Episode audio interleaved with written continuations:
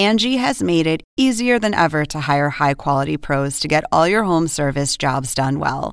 Just bring them your project online or with the Angie app, answer a few questions, and Angie will connect you with local pros who match your specific needs. Or book a service instantly at an upfront price. So join the millions of homeowners who use Angie to care for their homes and get your next home service job done well. Download the free Angie mobile app today or visit Angie.com. That's A N G I.com.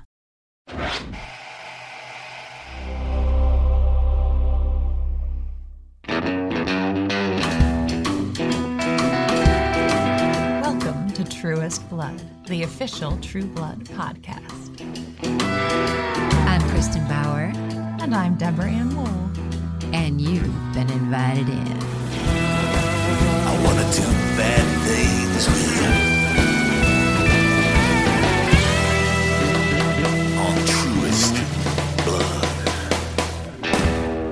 Welcome back to Truest Blood, where we sink our fangs into the series episode by episode. This week, we will delve into I Will Rise Up. It's written by Nancy Oliver and directed by Scott Winant. Two geniuses. Yes. And, you know, relationships get really complicated in this episode of 209. Yay!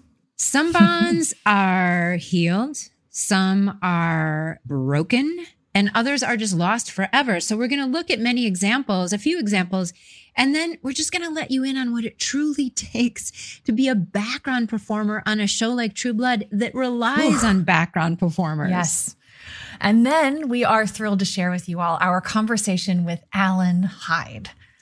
His portrayal of Godric is is riveting, and it is even Yeah. more impressive when you find out how old he was at the time. Yeah. So most of his work you might not be familiar with because it's centered in Denmark, but we were lucky enough to be graced with his prolific talent for a short but very memorable run. I know. I cry every time. Every time. Mm. It reaches a very tearful climax this week on True Blood.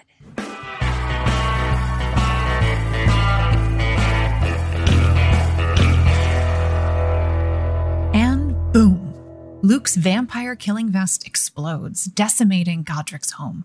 While Bill goes after the other soldiers of the sun trying to escape, Eric selflessly shields Sookie from the blast. Riddled with silver, he asks her to suck it out so he can heal himself. Eric, I can't. It's too gross and it's you. But feeling she has no alternative, she does as asked until Eric reveals it was all a ruse to form the blood bond with her he so richly desires. Furious, she and Bill vow their undying hate for him, despite the erotic dreams of Eric that now haunt Sookie's V laced mind. In Bon Temps, Tara and Eggs are all beat up and don't know why. Marianne thinks it's a small price to pay for bliss and shrugs it off. But luckily, Lafayette does not. He and Letty Mae show up at Sookie's house and manage to drag an enchanted Tara, kicking and screaming, away from the ominous hold of Marianne. I don't know what you is, but I'm feeling you. And you's a soulless bitch. Meanwhile, Hoyt has a hard talk with his mama and sets an ultimatum. Maxine better get on board with Jessica or lose him forever. They try dinner at Merlotte's, but things go south fast, and Hoyt and Jess storm out, leaving Maxine easy prey to Marianne's bewitching power. Speaking of Marianne, with all her party animals locked up in jail, along with her prize, Sam Merlotte, she makes a visit to the sheriff's office. She releases the others only to discover that Sam has shifted his way out of his cell. Furious, she sets her minions on the trail. The god who comes demands his sacrifice. Where is Sam Merlotte? But Sam is holed up with Andy, safe for now. Back in Dallas, Nan Flanagan, American Vampire League spokesperson of the year, is laying down the hurt on Godric and the others. She will have to clean up their mess, and someone will have to pay. To Eric's dismay, Godric volunteers. In despair over the violence and hate that vampires and humans feel for each other, Godric chooses to meet the sun and pay for his wrongdoing. Distraught, Eric pleads with him to no avail. Vater. Broder. Son.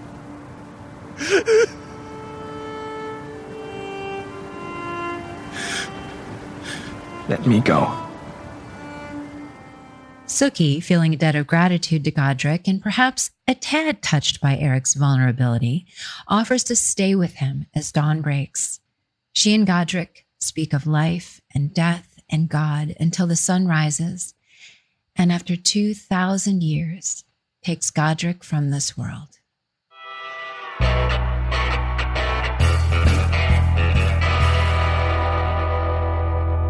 So this is an interesting episode. It's uh it's not really a joke a minute, you know, it's a little bit more somber. We're spending some more time, I feel like, with people and learning more about these characters. You know, we said in the intro relationships here seem to be to be shifting. So my highlights for this episode really had to do with family relationships. And the first one I want to talk about, I think, is Sookie and Jason, because I love this scene between I the two of love of this them scene.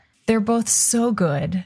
It's a side of them that we we don't always get to see because you know, especially for Sookie, it's really hard to be the lead of a show, especially like this one, because you're constantly moving plot forward, and and you Right. don't get as many opportunities to just have a two person relationship kind of chat. Right. So it's, I mean, Anna's so lovely in it and real and connected, and as is Mm-hmm. Ryan. And I, you know, we needed this. They, you know, ever since Mm-hmm. Grant's funeral, they've been a bit disconnected. And so to have them come together in this scene, it just, it reminds us why we care about all the plotty stuff. Yeah. And it gives me a minute to not take Anna Paquin's performances for granted because Yeah. she's so, such a powerhouse and such an actor athlete where she goes from crying to being brave to being vulnerable kind of every five minutes. Yeah. And we're just used to her being there and so diligent and so Mm. so flexible and powerful. And so this scene, it's just like it is like a pause for a minute where it's Yes. like, wow, just look at these two people, these two talented, Mm-hmm. incredible people. It's really well done. And, and I think also for Jason as a character, you know, it's nice, it's nice to see him sitting with a woman who, you know, can't be a love interest, you know, that, that brings out another side of him, which is fascinating. Because, you know, we, we, in a way, we think of Jason's issues as being issues with women, but Right. I- really they're father figure issues, right? I mean, it's right. Eddie and Steve. Th- that's his kryptonite. Yeah. Um, so, anyways, you know, he's he's searching for that bond, and and they have this lovely interaction that I'd like to to highlight now. Our whole family's gone, Sook. Everybody who counts. We're all alone. We're all that's left. So you know what we gotta do? We gotta grow up. We gotta stick together. And we gotta be good to each other. Or we're letting them down. Hmm, we got to The wisdom. Up. The wisdom So of Sookie beautiful. Stackhouse. Yeah. And Deb, you made a really good point in the outline that you wrote, and you talk about, you know, hooray to the writers. Hmm. Because the rule is it either has to move the plot forward or be damn entertaining. And this doesn't isn't either. Yeah, I mean, it's certainly not entertaining in the sort of cliche sense. It's Right. entertaining because of how well it's written and performed, but Yeah. it's not a big flashy scene. right. So the other family dynamic that I think is interesting and is is shifting as well is is Hoyt and his mother. Uh, you know, we're going to get into some really interesting stuff with Jim and Dale. Now, Dale, I'm so excited because we'll again we'll get into her incredible talent coming up uh, in the next couple of episodes. But the two of them are like Ryan and Anna, powerhouse performers, and and they really sell this relationship. And it's interesting because I I look at Hoyt and Jessica. You know, they're these really wounded kids Yeah. who are just looking for support and acceptance and can't really get it from anyone other than each other. Right. Right. but it's it's a really powerful moment to see Hoyt start to to stand up to her. You're my one son. I'm not yours, Mama. I'm mine. You're my baby boy. I'm not a baby. I'm a grown ass man. That scene is so great. It's so good. It's funny and it's heartbreaking. Yeah. And it's uncomfortable. Yeah. The way that he says, You're full of hate, and I see you now. Yeah. Yeah. is so healing. And it, it really, that is him growing up. Yeah, yeah. What and then what's really wonderful in, in the way that it's written is that then we, you know, we try to do this dinner. So Hoyt's mm-hmm. made this stand. He's trying to grow up and, and show that he mm-hmm. is, and we we try to take this step forward. And Maxine and Jessica aren't capable of it because of their own mm-hmm. wounds. Mm-hmm. Right. So Maxine's mm-hmm. got her own wounds and Hoyt's all she's got. So she lashes out. And I think Jess just sees her dad sitting across from her. That's who she sees. And she sees her father in the way that he treated her, but now treating someone that she maybe loves more than herself. And so, you know, what do you do? Right. Hoyt now needs to be saved, and she's a predator. Right. Right. So it's a very dangerous situation. Yeah, and and that to your point on belonging, where she Mm. says, "I was made a vampire against my will. I don't have people. I don't have family Yeah. except your son." Yeah. Right. That's now her chosen That's it. family. and and Bill is not super chosen. I think that is Mm-hmm. why that relationship is so interesting to me. That grows, but yeah, you know, the the closest person that she's found that is her choice so far in this new life is him. So she's, you know, he is her only tether, really. Yeah. I mean, really, really, this episode is interesting. It's deep. Yeah, it really is. And that's Nancy Oliver for you, I think. Um, she can be very, very funny, but I think she Yes. also has a real talent for kind of digging her finger deeper into our psyches. Speaking of both being accomplished in one line, like in that scene with Sookie and Jason, where he says something about how he's not too bright or whatever.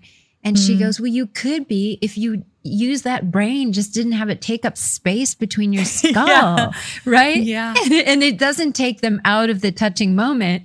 And she's like, You're not dumb. You're just lazy. And he almost he's, he's Yeah. encouraged. He's like, Really? You think? oh, well, I'll try. I could try. That's, That's just the nicest brilliant. thing anyone said to him in a while. Yeah. Yeah. And then you, I think, pulled up another really interesting shifting dynamic within this episode. Yeah, these power plays.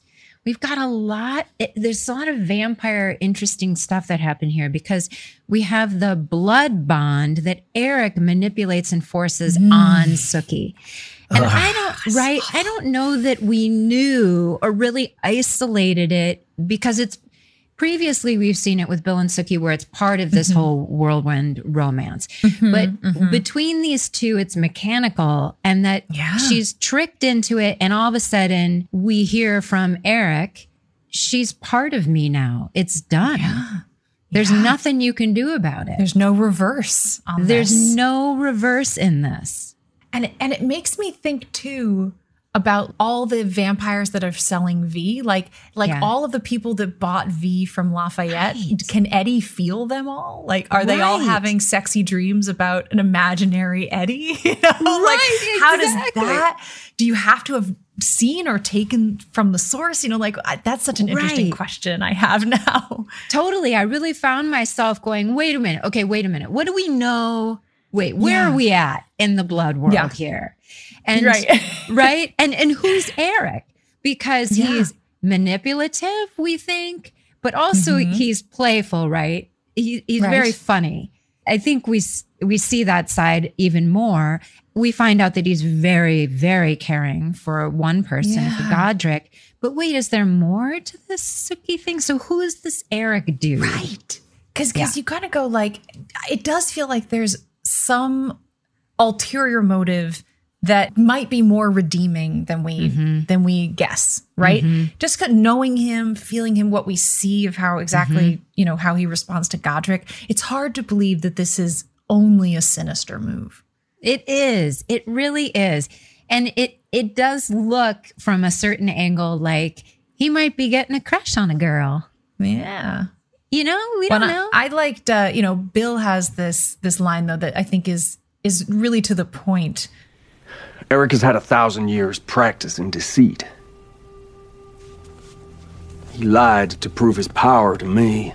He counted on your goodness. There's no shame in that.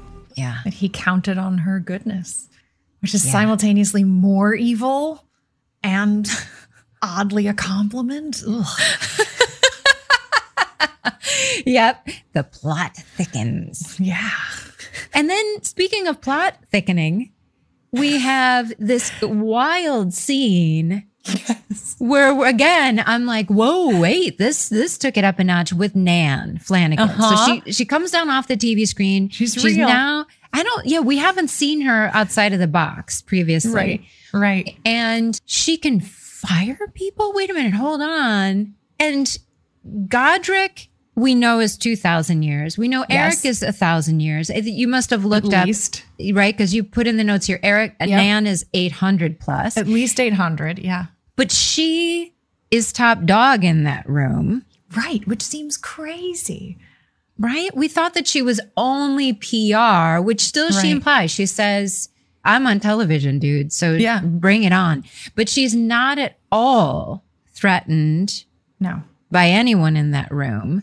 So there's an interesting hierarchy that we're witnessing for the first time. Yes. She seems very secure. She seems like untouchable. So it seems like, you know, the the American Vampire League, this AVL that we thought was maybe just like you said, a, a PR, you know, uh, Machine, group yeah. organization, eh, maybe something more Yeah. that is able to elevate her status beyond age, which has always been a very dominating hierarchy Yeah. for vampires. That's all we've had till now. The the, the age. It's Yeah, f- yeah. also fabulous. I'm realizing at this very moment, after what 14 years of living in the vampire world, I just had a, a realization. That's sad. but anyway, that it's reverse, right? Because in humans, Yeah. aging is you become invisible and useless and you know put out to pasture. But in the vampire world, ooh, he's he's 800. Ooh, oh, well, yeah. he's Oh. 900. Like it gets better Yes. and better. right? Well, one place where it doesn't help you, though, which is really interesting, is meeting the sun. Yeah. Uh, Godric has this interesting line where he's like, at my age, it'll go really quickly. Whereas we saw Bill at 250 in pain and there's smoke and crossing the in- cemetery. Oh my God, it's awful. Um, Yeah. But he can survive in the sun. Like he healed and got back to it. Yeah. Um, so I guess, yeah, I guess it's like, it's like dry wood. Like the Well, older you are, the quicker you go up in flames. And my mind is flashing forward quite a bit and can't quite remember, but this might be a thing we want to just put on a clipboard Yep. and Yep. refer back to in a couple Just of track. seasons. Yeah, it was interesting, right? Because yeah, he does just go poof. No pain. It's, no, it's very beautiful. Yeah. It's beautiful. And maybe, yeah, we're going to have to No put that on a clipboard. I look forward to discussing this throughout the season. I'm super, super curious. I think in my notes I wrote like Godric is drywood and Bill is wetwood, which Right, right. happy. Yeah, I need some frame of reference here. I'm Yes, totally confused now. But it is the most freaking touching scene. Wow. I mean, it is the I think definitely the highlight of the episode and and Yeah. one of the highlights of the season. Yeah. Um, is this yeah this really lovely moment between Eric and Godric and then Mm-hmm. Sookie and Godric. The way that they acted it and the way that Alex falls to his knees kills me.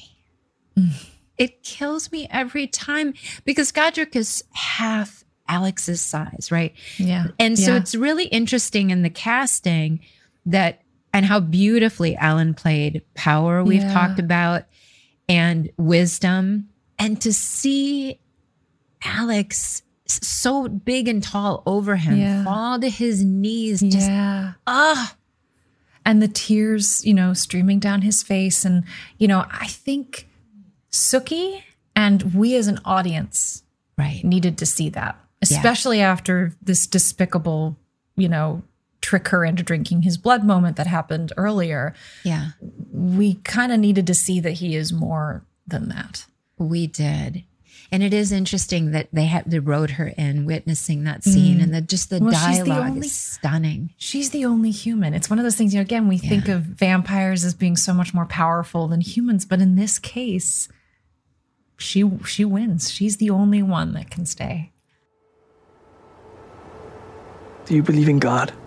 Yes. If you're right, How will he punish me? God doesn't punish. God forgives. I don't deserve it. But I hope for it. We all do. Mm. And then ugh, again, Nancy Oliver slays me. I know. When uh, that other clip that you pulled that will play for you, that is just the beauty and wisdom of that line and Anna being there and hmm.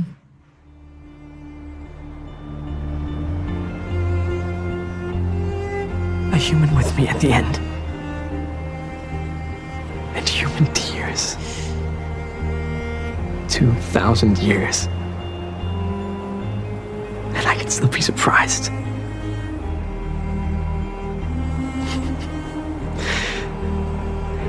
In this, I see God. Mm-hmm. Wow. I'm getting a little choked up listening. I know I get choked up when I hear it Yeah. even now. Yeah. And the music, you know, again, we don't notice this perfection of the soundtrack always. Yeah. And it, it's, you know, it's exactly to his point. You know, he he's feeling guilty. He's feeling the years of harm that he's done. 2000 years. Most of us only have to mm-hmm. regret 80 or 90 if we're lucky. But mm-hmm. he's got 2000 years of drastic harm to mm-hmm. atone for. And he's been trying in these last who knows how many decades or centuries. But he's worried, just like a human mm-hmm. would be, about what happens to him after this. Yeah. What happens in this the next big mystery? Yeah. And then it's this perfect, we're not so different, humans and vampires at the end together, mm-hmm. feeling for one another. And it's, you know, we're different, but we're the same. Right. It's a really beautiful sentiment. really beautiful. Really beautiful. Ultimately, everyone's mortal eventually. Hmm. Well, we'll be speaking with Allan today, and, and he shared quite a bit more information about how difficult this was to shoot mm-hmm. and the reminder that he's really only in two, really three episodes this season. It's it's such a short-lived character, mm-hmm. but it has such a huge impact. Yeah. Well, and now for a quick bite Q&A positive.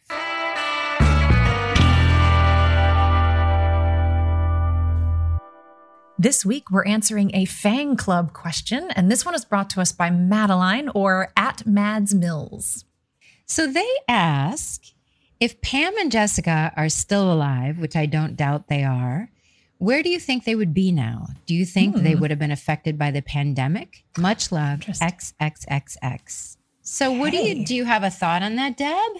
I mean, I I sort of do because I always thinking of like the sheltered life that Jessica had had. I thought she would travel. Right? Mm-hmm. She can swim through the ocean if she Right. wants to to get there. But I feel like, you know, Bill probably left her some money, you know, that she would want to go see the world and Yeah. learn some languages and you know, meet other types of people and and and I don't know if it would have happened this quickly, but I think she would have had her eyes set on on politics. I think she would have wanted to become a sheriff and maybe maybe queen someday. Oh, yeah. Oh my God. You could be queen. Queen Hamby. totally. I've got a whole spin-off in my head of Pam. You do? Oh, Amazing. dude. Dude, it, it's a whole freaking thing. The fabulous thing about playing Pam is that it's really free from all the stuff that burdens me, which is worry about the state of the world and speaking up for the mm. voiceless and blah, blah, blah, Yes. blah, blah. And, you know, throughout the pandemic, I felt very vulnerable and isolated. And none of that would be in Pam's world. So, and, and I won't give spoilers, but Pam is totally doing fine and rich there at a certain point, we could imagine. So I've got her like part of this like crazy Bilderberger society where she's manipulating world politics and billionaires just for fun. I I have a feeling that like Jessica and Pam get together for like a uh, like a, a virgin sangria. Wink, Yeah. wink, wink. Uh, every couple of months and just, you know, you know, chat about because if you're working on manipulating human politics, Jessica's working on manipulating vampire politics. We could have kind of a power couple going there. Totally. And she's still Auntie Pam. She's Yes. still mentoring you. She still has hopes for you. And super, super sarcastic and, you know, Yeah. you know, hiding her affection. But I think there's a, a genuine friendship budding there. Definitely. Um, In but the agreement. pandemic, Yeah. the pandemic is an interesting question. And I, I had some thoughts. I thought, you know, social distancing would make it really hard to to get a meal, uh, for one. So that's a problem. But if you were immune, it actually means vampires could maybe do some good. You could keep the economy running, keep some businesses open. Right. You could run errands for vulnerable humans. I thought was sort of interesting idea. So yeah, there could Yeah. be kind of a a strong vampire support system. Thank you, Madeline. That was a fascinating question.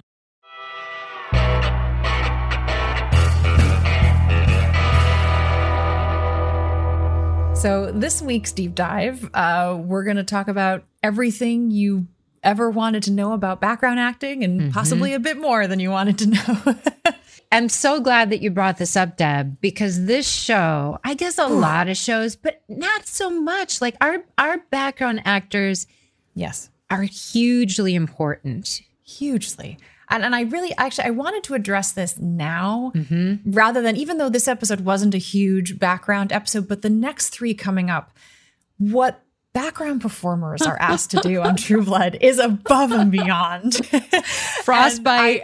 yeah. yes, I wanted I wanted us to appreciate Yeah. everything we're about to see uh, with fresh eyes. You know, usually the job of a background performer is to blend in, right? Right. When two people are talking on a street, it wouldn't look right if the world wasn't alive around them. Right. But on True Blood, that wasn't always the case. You weren't always meant to blend in on True Blood. Yeah. In fact, quite the, I'm just thinking of my years in Fangtasia, right? I mean, what would Fangtasia be without all those amazing extras? Amazing, right? Because you're expected to come dressed for the Mm-hmm. part. Mm-hmm. You know, costumes, probably on a period piece, you're going to get a lot more mm-hmm. help. Yes, You know, you're not course- expected to own a toga Yes. or something Right, right. like that. Yeah. You know, but you know that you had to show up at Fangtasia looking like you belonged at Fangtasia, and we had Yes. regular people recurring, mm-hmm. right? Which can happen, which is nice Well, for and people. Because in the background casting call, and, and if you're curious about this, you can go on the central casting website and Yeah. you can see all of the different background uh, jobs that are listed, and they they get very specific. Mm-hmm. And so, you know, for something like Fangtasia, they're gonna say potentially vampire bar. It might even say True Bloods if the show was out and you knew it. Yep. Um, maybe goth, you know, maybe Right. you know piercings and tattoos, a plus kind of thing. yes, you know? yes, And we had some background that had some very interesting special skills. uh, Yes. that came with that pole dancing, uh, right. Funny double jointedness that they could do. So yeah. We had a double jointed. Interesting. He could turn his feet around backwards. Yeah. And it was it was one of those things and and people would keep coming back. So, Yeah. you know, even though we didn't get to spend a lot of time really, you know, getting to know everybody very well, Yeah. there were people who were like, "Oh yeah, I remember." Hi, you know, hi, good yeah, morning. hi." Yeah. It's all the same group, which was really fun. And it, what's interesting about that too is the other thing background has to accomplish is that we they know that the cast that's there to do a whole bunch of dialogue and do a whole scene, mm-hmm.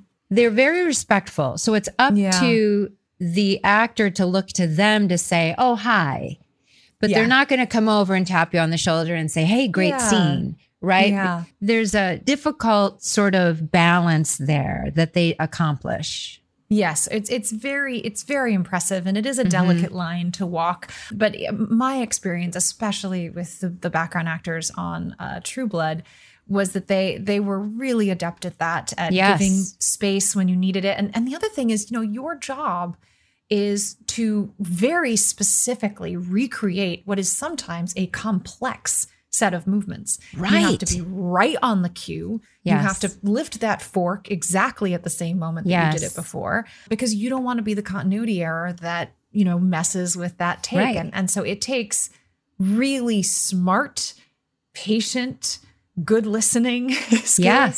Uh, you know, I think really they are unsung heroes in this industry. They are. If you think about it, you watch any scene where we've got these background actors, they did that walk across behind. They were dancing. They were drinking that True Blood for Yep. 12 hours behind Yep. every take, exactly the same. and silently, right? It's pantomime most of the time, silently. Which is incredible to make Yes. that look. Because you know, again, we're talking about acting. It still has Yes. to be realistic and Yes. committed and buy Yeah. in to to what you're doing. Um, so it, you know, I I really am excited about this opportunity to sort of speak the praises of of that career choice. Yeah, and you and I both got our SAG cards by We doing did. extra work because they give out a few SAG vouchers So yes, limited number of extras on each day. when you are a non-union background uh, actor and you are working on a union job they have oftentimes extra union voucher cards. And so one way that you can earn three vouchers which you can then use to you know get into the union um, is to is to do be a non-union actor doing uh, you know union background work. And usually you know they will offer them to people who are again on time prepared, good mm-hmm. listeners, you know, mm-hmm. good attitude. Now, it's not, you know, as we said, it's not a, a building platform for your career. This is not where you're going to, you know, be discovered or make a connection, you know, you know, for your future career. But Yeah. it can get you those vouchers, and more importantly, it can get you set experience. Yes. So having gotten my SAG card through background work, and I I did have a special deal, so I only had to do a few days of it. Yep. But I was so happy that my first day on a set wasn't one where I also had big scene work that I had to prepare. Right. That I knew what people's jobs were. I knew things like cross back to one, you know, Right, these right. kinds of terms. Yes. That I had, you know, interacted with a second AD who was the person who's going to choreograph and direct the Yeah. uh, the the background performers. So all of that is a really good way to just have a level of comfortability on a set. Yeah, I agree 100%. Same thing. I did it on a few big movies actually and fascinating. Yeah. Totally fascinating. And long days, you got to bring your own chair. You should bring your own food because the craft service isn't as good.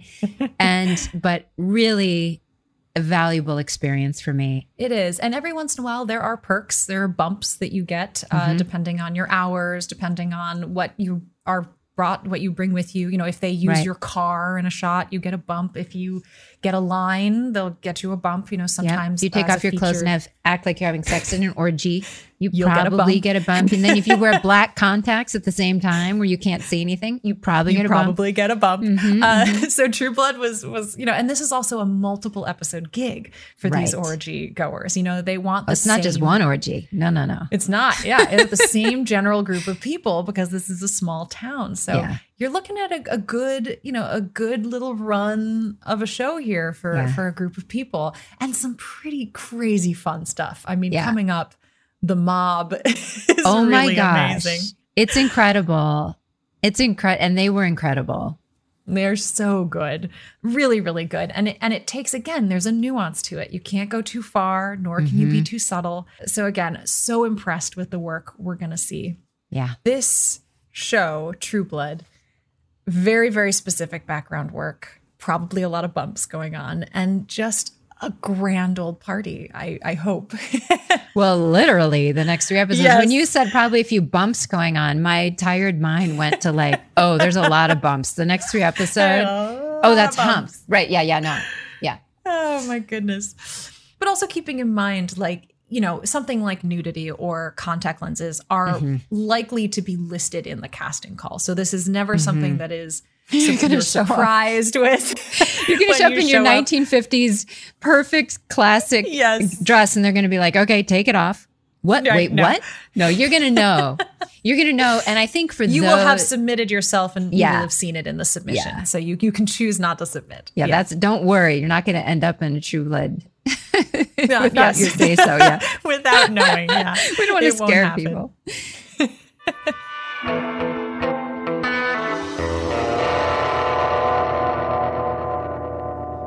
and now you are going to get to hear our interview with Allan Hyde, mm. who plays Godric.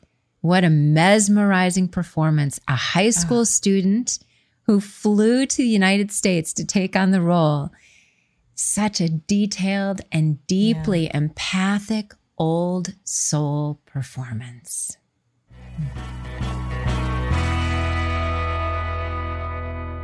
Hi, Allan. What up? Hello. It's so What up, wonderful to Deb? see oh you. Oh my God, Drick. Here we go. Oh, oh, my my gosh. god, ah, that's oh good.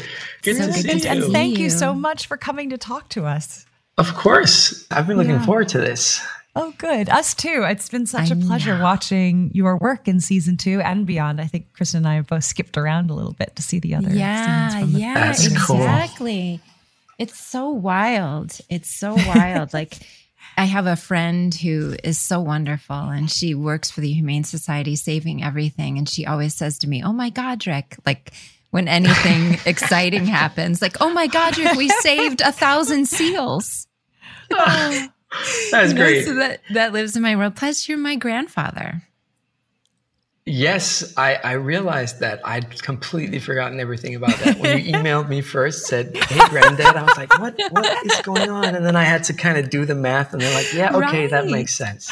But it has been a, it's been a lot, it's been many years, and so it's kind of I had to kind of bring it all back. Totally. And Alex and I still communicate. You know, I call him daddy, he calls me his daughter. Makes sense. Makes completely sense. I don't I don't quite do that with Steve, I have to say. But yeah, but it's wonderful to see you and we're so excited to talk about the character of Godric, your work, what your experience was making the show. Usually we like to jump in and ask about your casting, your audition, uh, and see if Oh. you have sort of a story about how that went down. Well, I, I, I do, and this is Everyone probably does. this. This is amazing. uh, but yeah, but No, this is probably the story that I've been I've told most times because it was in my life. It was a very very big thing. It was Mm. what completely turned my life around. I I'm from Denmark. I lived in in Copenhagen. I was 19 years old. I I was in high school. I was two Oh months away of graduating, and then I got this random call from a Danish agent. I didn't have an agent at the time because Denmark, Denmark, the business is so small. You don't really need, you didn't really need agents back then. But he'd seen a, seen a film I'd done, and apparently he had gotten word that they were looking for this guy on True Blood, and he was like, "Would you want to self tape?" And self this was self tape was not a thing back then No. and I'd never done it before. I'd never auditioned for anything outside of Denmark. And then Oh my gosh. I was like, sure, I, I, I'll, I'll, we can try that. And I showed up in his office and, and we did this take and we sent it off.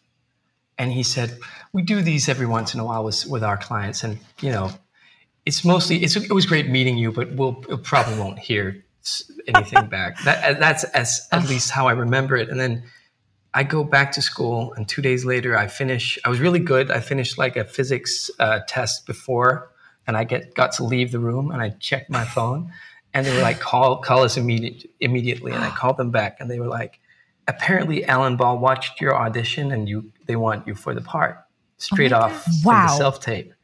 And Wow. you have, and and uh, we need, they, they, we need to get a visa in order. And I was like, "What does this mean?" Well, you need to leave in like in a minute, in like a couple of weeks, because I I don't know why they hadn't cast the part. Maybe someone I I've never been told why someone Right. lost it. They couldn't find the guy, but apparently, but at least I it felt down to the wire, and I had to decide. I had to drop out of high school, and Oh I gosh. and I flew to LA. And my first thing was I, I think I might have gone to the lot. I did go to the lot and met Alan and mm-hmm. and probably a fitting or something. But then the first day of work was the Viking flashback. And then I I obviously I, I didn't know what I was doing. I I, I didn't know what I'd I, w- I remember I was on the plane. I'd done these mock-up sides that weren't Okay. really from the show. So I didn't really know what I'd you know what part I'd gotten. So I was on Right. the plane. I dropped out of school and then I was reading the scripts and I was like, this is I, this is good. And then I was like, oh, this is really good. But fast forward to I ended up staying for four years. So Wow. I went straight from living with my parents, going to high school, to living by myself in LA. And In a uh, foreign country. Yeah. yeah, it was it was wild. And I I think looking back at it, had I known what I'd actually what part I got, what the show was, how big it was, I would have probably not been able to do it like I would have been Right. I would have been scared shitless. I mean, now if every time like just auditioning for something great or whatever, I get nervous these days because now I know what it means and what, what how how high the stakes are. But I didn't really know back then. oh, the innocence of youth. Yes. It's amazing that you up uprooted your life so mm-hmm. much for something you knew so little about. That takes a Yeah. big leap of faith. And in that in that first scene that you have where mm-hmm. you turn Alex slash Eric, is he speaking Swedish and you're speaking Danish? Swedish. No, we're both speaking Swedish. Yeah. So how how did you manage that? Because I mean, it's much closer, I assume, for you than for me. But when I had to speak Swedish, it was just you know so nerve wracking. we did this exact same thing that I I, I imagine you did. Alex would Uh-huh. record the lines and I would just mimic them. Yes, yes. And how close are the languages? Very did you? very I had close. But the music, the the melody of the it's Mm. just it's different. Many my parents' generation, they can speak Swedish because they grew Mm. up watching Swedish TV. I, mm-hmm, I, I didn't. Mm-hmm. So so in my uh, my generation and generations after didn't. So we we're not great at at faking our Swedish. So Alexander helped help with that stuff, and it worked. But still, I do get people in Scandinavia who has seen it. I think Danes, I can, I, Danes wouldn't Would hear, hear, it. yeah. Swedes, they, can definitely hear that I'm Well, as, Sweden. Amer- as an American Yeah. listener, you sound perfect. And it is a chilling scene. I mean, the two of you are It's so beautiful. Yeah. It's hard to believe that's the day you met. Oh, we oh we met before because Alexander was really nice when I when oh, that's right. You said he helped. You. Yeah you. he helped me and, and when I flew over he was really nice and obviously he knew that I was completely just 19 year old 19 years old and just very very confused and excited. We hung out a little bit and so I, I knew him, but I think just the adrenaline of being on set f- for me personally was just you know how mm-hmm. that that's just creates sparks on camera. You can't really fake that stuff. You you can try to get to that point, but that was just so. I, I, I, I, I didn't really need to act that much mm-hmm. because I, I obviously I needed to be in the scene, but I think everything all was just working for it. So I, mm-hmm. again, I don't think had I really been on top of the situation, I think I would have I would have not done a particularly great job in the scene had I really really known what I was doing. I agree with you. There's something to when you're nervous and it's your first time and you don't really know what you're doing. That adds such a presence and energy mm-hmm. to the scene that does kind of go away as you get more comfortable. And it's, you do feel like, how do I find ways to put myself back in that space where my natural human yeah, it becomes another day at the office, which is weird. And and then every once in a while, that I find that the stuff that's great is these days is when the best stuff is was is when I or someone other f- than myself, if if there's a little mistake and someone is just like just pushed a little bit off balance, mm-hmm. the Yeah. scrambling to get back on your feet, just if it's just a line or a mm-hmm. word you miss or whatever, it's that's when that's when you see this the, the mm-hmm. adrenaline and, and stuff the real the like real humanity kick in Yeah. and i guess everything in that scene from my pers- from my perspective was just survival Well, I just thought of a couple of things. And one is it's so interesting that your relationship on camera with Godric and Eric is the opposite of yes you two as real people because you were like, oh my gosh, I just got out of high school. I do not know what I'm doing. Please help me. And mm-hmm. I have to speak your language. And then on camera, your dialogue, the stuff that they wrote for you, I I almost transcribed every scene for this interview because it's really, really beautiful. it is yeah And it's so evolved, mm. right? and Exactly, so yeah. poignant and so touching and sad and wise. I, I just rewatched mm. the- some of the scenes because I and I was like, wow, this is deep. This is very enlightened. And I again, I'm not sure that I, I was mm. aware how deep it was when we did it. Just how, but now I see just how it worked out at the end, and and also how it relates to the rest of the story. And Right. because some, you just do one scene, you're right there, but you're actually tapping into something that's much larger than that, just that one scene. this whole season and just the whole backstory of Yeah. thousands of years of of whatever they'd been doing. I was v- I was very fortunate to be working with uh, with not just on the show but with that character and those words specifically. Yeah. Right. The writing is really beautiful. And and I, you know, you now that's what you're doing is writing. So uh, really for the actor, we we can't really I think we can't hold the whole big picture in our head and we wouldn't mm. as people in that situation. So I go, okay, I- I'm actually purposefully going to not know the whole scope of the thing because I wouldn't. Mm. Pam wouldn't No. you know, I, I'm, I try to find wherever I can find some reality, but it is so much of your dialogue. I mean, I have, I literally have it transcribed here, but I love what does he say when Newlin says, Kill me, Jesus will protect me? He says, I'm actually older than your Jesus. I wish I could have known him, but I missed it. Yeah. It is. That's a funny love line. that, like- yeah. But I missed it. How was it shooting those huge scenes as well? Because as a new actor, you know, they had a pretty good budget on this show. Was- And those were really big scenes there at the fellowship. Oh my God! I've I've basically I've done since then. I've done uh, uh, a couple of big budget Danish and and one Norwegian really big budget film, but you know it doesn't. It still doesn't re- compare to True Blood and and, No the, and the set pieces we had there. Like the first scene, the the flashback, I got to rip someone's throat.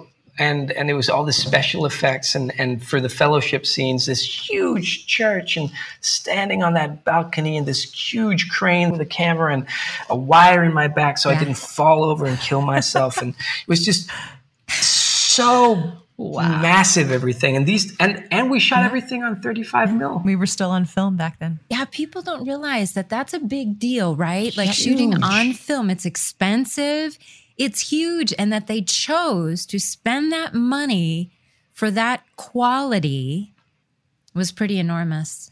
Yeah, I mean, it's just and for the fellowship scenes and all, and especially the the last mm. scene that I was in, we shot real time. We had four of those cameras running film at the same time. Was that your death scene? Yeah, To capture the actual sunrise. Is that what you're saying? yeah, Wow. yeah. I, I remember we.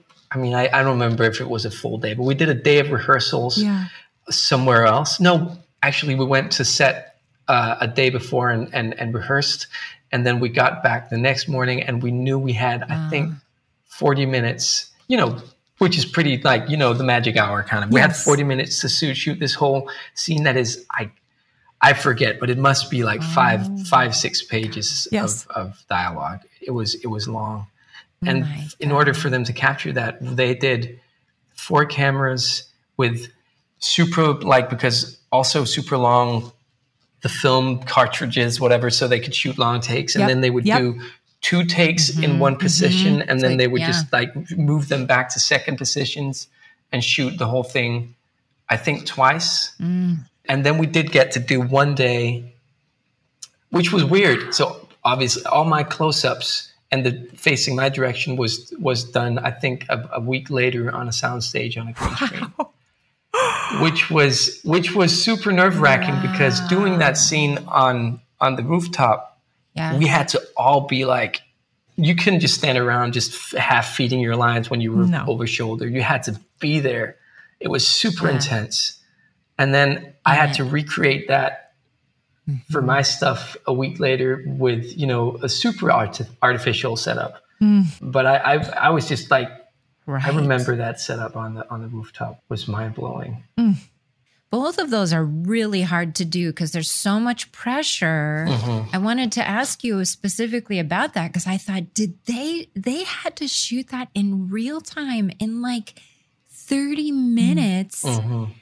And the pressure on actors, on one hand, it's like it's like the Olympics, right? You're all in it together, and that's pretty incredible. And it's such an emotional scene. I cry every time. And then the opposite difficulty, where it's just you standing in front of a green piece of fabric in mm-hmm. some stage with, you know, Alex and Anna off camera in their robes In their or what Ugg have you boots. Yeah. in their Ugg boots, right? I do remember. I think they were pretty generous, and they were. I'm actually, sure they were, They were stepping up to the plate, but but it's still not. Yeah. It's still not the same. Yes. You know, it's still not the same. Right. Yeah. But on the other hand, it's good and bad because then we got to take my takes more times, and Yeah. there was no stress. Yeah. yeah. So I guess the Right. pressure was a little bit off, which was also good. Mm. So I got we got to actually like take a minute. I could actually get some real direction, Mm-hmm. which I remember Yeah. it was I, I believe it was Scott Winant who directed, and I remember him mostly saying. We like the slow pace, but please pick it up a little bit because I really, I would just, I would just really beat it out, just like take my time. I, I think I also like I with Godric specifically, or Yeah. I was a lot like when you're that old, like Yeah. old people, elderly people, Yeah. they take their time, Yeah. and they're they're n and it's just like super low pace, super low. And I was like, if you've been Mm. around for thousands and thousands of years, you can Mm. you take your time, and you're not stressed about ev- anything. And so I, I it was Right. deliberate that I would Yeah. I would I would really really like drag it out. But I I guess in some takes it was like it was a little bit too much. Well, but talk talk to us more about some of those kinds of choices and Yeah. in taking on the role of Godric and playing someone so old and also having to do this evolution from being a Yeah. thousand years old to two thousand years old. And you know, yeah, what are your mm-hmm. thoughts and how you prepared for that? Well, as far as I remember, I spent a lot of time trying to internalize what it would be in my life because mm-hmm. these emotions were so huge that I, I couldn't relate to having tortured and killed and raped and stuff for mm. thousands and thousands of years and feeling the regret that Godric mm-hmm. did at the end. But I know what regret feels like and I mm-hmm. know what having done stuff that I'm not proud of feels like. And I I would try to f- tap into some of those feelings in my own life and actually like write them out like a little diary to myself and kind of use them as something to build on. And, and then again, mm-hmm. as I said, with with just the pacing and the the beating out, and he always took his time, and and and he was very underplayed. In many ways, was very like stone faced, but that hmm. was very very deliberate. That was like just just be there and and and let the scene play its way. I just Yes. so some of those choices were were basically just with to do with with wisdom, uh, experience, and status. I guess also the status in the room. If you can, if you take your time, you know, power silence, keeping people waiting, and they're like, it gets people a little bit uncomfortable and stuff. Yeah. It just takes takes uh, the beat out. But I, yeah, yeah, I think the short answer was power. exactly. hmm Um, but but yeah, I just trying to to take the different scenes and and the overall feeling and and trying to relate it to my own life. I think, you know, Kristin has shared a lot of her stories about working with Alex. And I think that was a very unique relationship. Yeah. And I'm curious if you have stories, memories of working with him and, and that's sort of the intimacy required of that relationship. I really enjoyed working with him, but I also, I was, I think it was interesting also, like you said, Kristin, it was very much the opposite dynamic because I was, hmm I was just super, not starstruck, but a little bit intimidated by his presence and by his. Oh, we all were. uh, yeah, and but I, I it's, deep inside, I just I wanted I wanted to be his friend. It's so hard, and he was so nice to me. yeah. He's so cool, but I knew that we really like, especially like on the page, like like your relationship, Kristin, with him, like father, Yeah. son, father, daughter. Like Right. it, it was also like I, I felt like we really needed to have this extraordinary relationship, and I couldn't really tell Yes. if if we had it or not. But I I, Right. I really enjoyed working with him, and he and he helped me out a lot, and he made me feel he made me feel at home when I first arrived in LA, and and he he took me to hang out with his friends and made me feel like I wasn't a complete stranger in a com- in a very strange city. Yeah, because he had to put up with me for seven years, so many days. I have he eventually convinced me that he actually he is that nice, mm-hmm. but he also actually likes me. Oh, that's good. That's So he might just be the greatest actor in the world to keep that up for seven years. Your relationship with you know the Godric Eric relationship was so profound. One of the writers, I believe it was Bucky, told me that they just inspired them to develop the relationship between Eric and Pam Mhm. because they went, "Oh, wait a minute. If he has that Eric has that incredible love for Godric, she would have that for Eric." Mhm. So it really informed so much of the show. I mean, it really informed my trajectory a lot from what they told me. That's cool.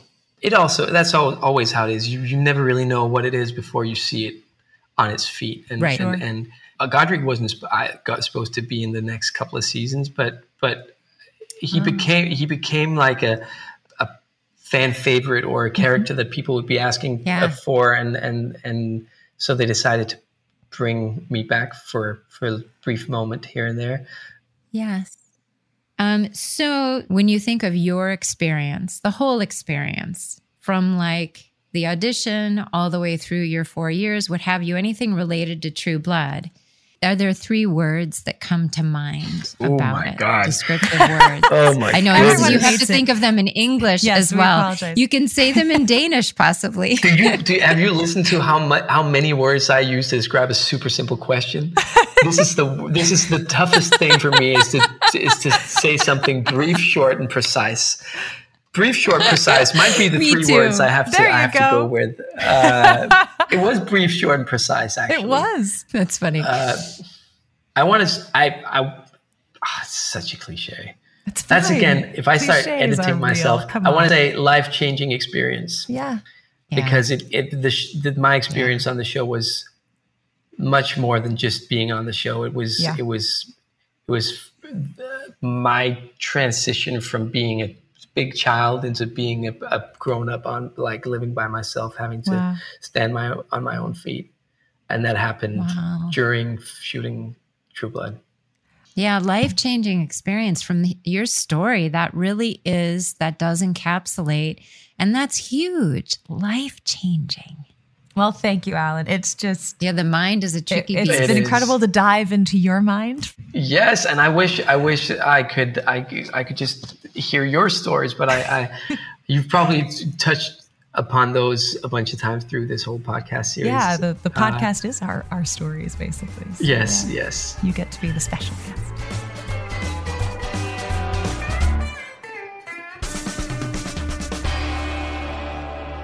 Oh, Kristin, I can't even.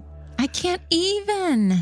He's so adorable. And I, I was, I mean, I know he's a grown man and I can't call a grown man adorable, but No, you I can. just, you can. He, I, there's just an energy about him that is so endearing and Yeah. welcoming. Authentic. Yes, very know, authentic. right? And I'm I'm so pleased for him and the success that he's having in Yeah. Denmark. And uh, yeah, I really I did not know him very well, you know, back in the day. So this was a sort of I a first really really, get to know you conversation. And yeah, I, I think it, what's really telling is the impact of his character Yeah. from really such a small stint Yes. on the show, I agree. Huge or a short impact. stint, I should say. I have such strong. I mean, I really would. I was fighting back tears almost the whole interview Mm. because I have such a strong feeling. Now I can cry because it would have been really embarrassing. There was no moment where it would have made sense, right? so, but I have such a strong feeling about him and I don't even totally understand it. I'm like, is he Yeah. conduit to Eric Alex? Is he his character is so beautiful, his death scene, his I don't know what's happening to me. The Denmark. he and Alex have that same thing. I've always described this when mm-hmm. people ask me what Alex is like, and I think he has it too, which is yeah. when they look at you, Yeah. you feel like they are seeing past your face Yeah. into your soul or something like yeah, that. It's, It's, like they're mystical. really there looking at you. They're just They're they're right. taking you in. Yeah, they're not thinking about something else or their grocery list or, their- some other person or themselves. They're really looking at you. And he, even across the the internet lines of existence, the the ethernet, I still feel that looking at him in a little box on my screen. I know. know. I know. I have so much stronger feelings for him than is natural. that is appropriate. than is appropriate. I'm glad I sort of hid them For through the well whole we thing. oh my god. Well, just a huge thanks for him for taking the time and sharing with us. And Yeah, what a uh, lovely I hope you all enjoyed it.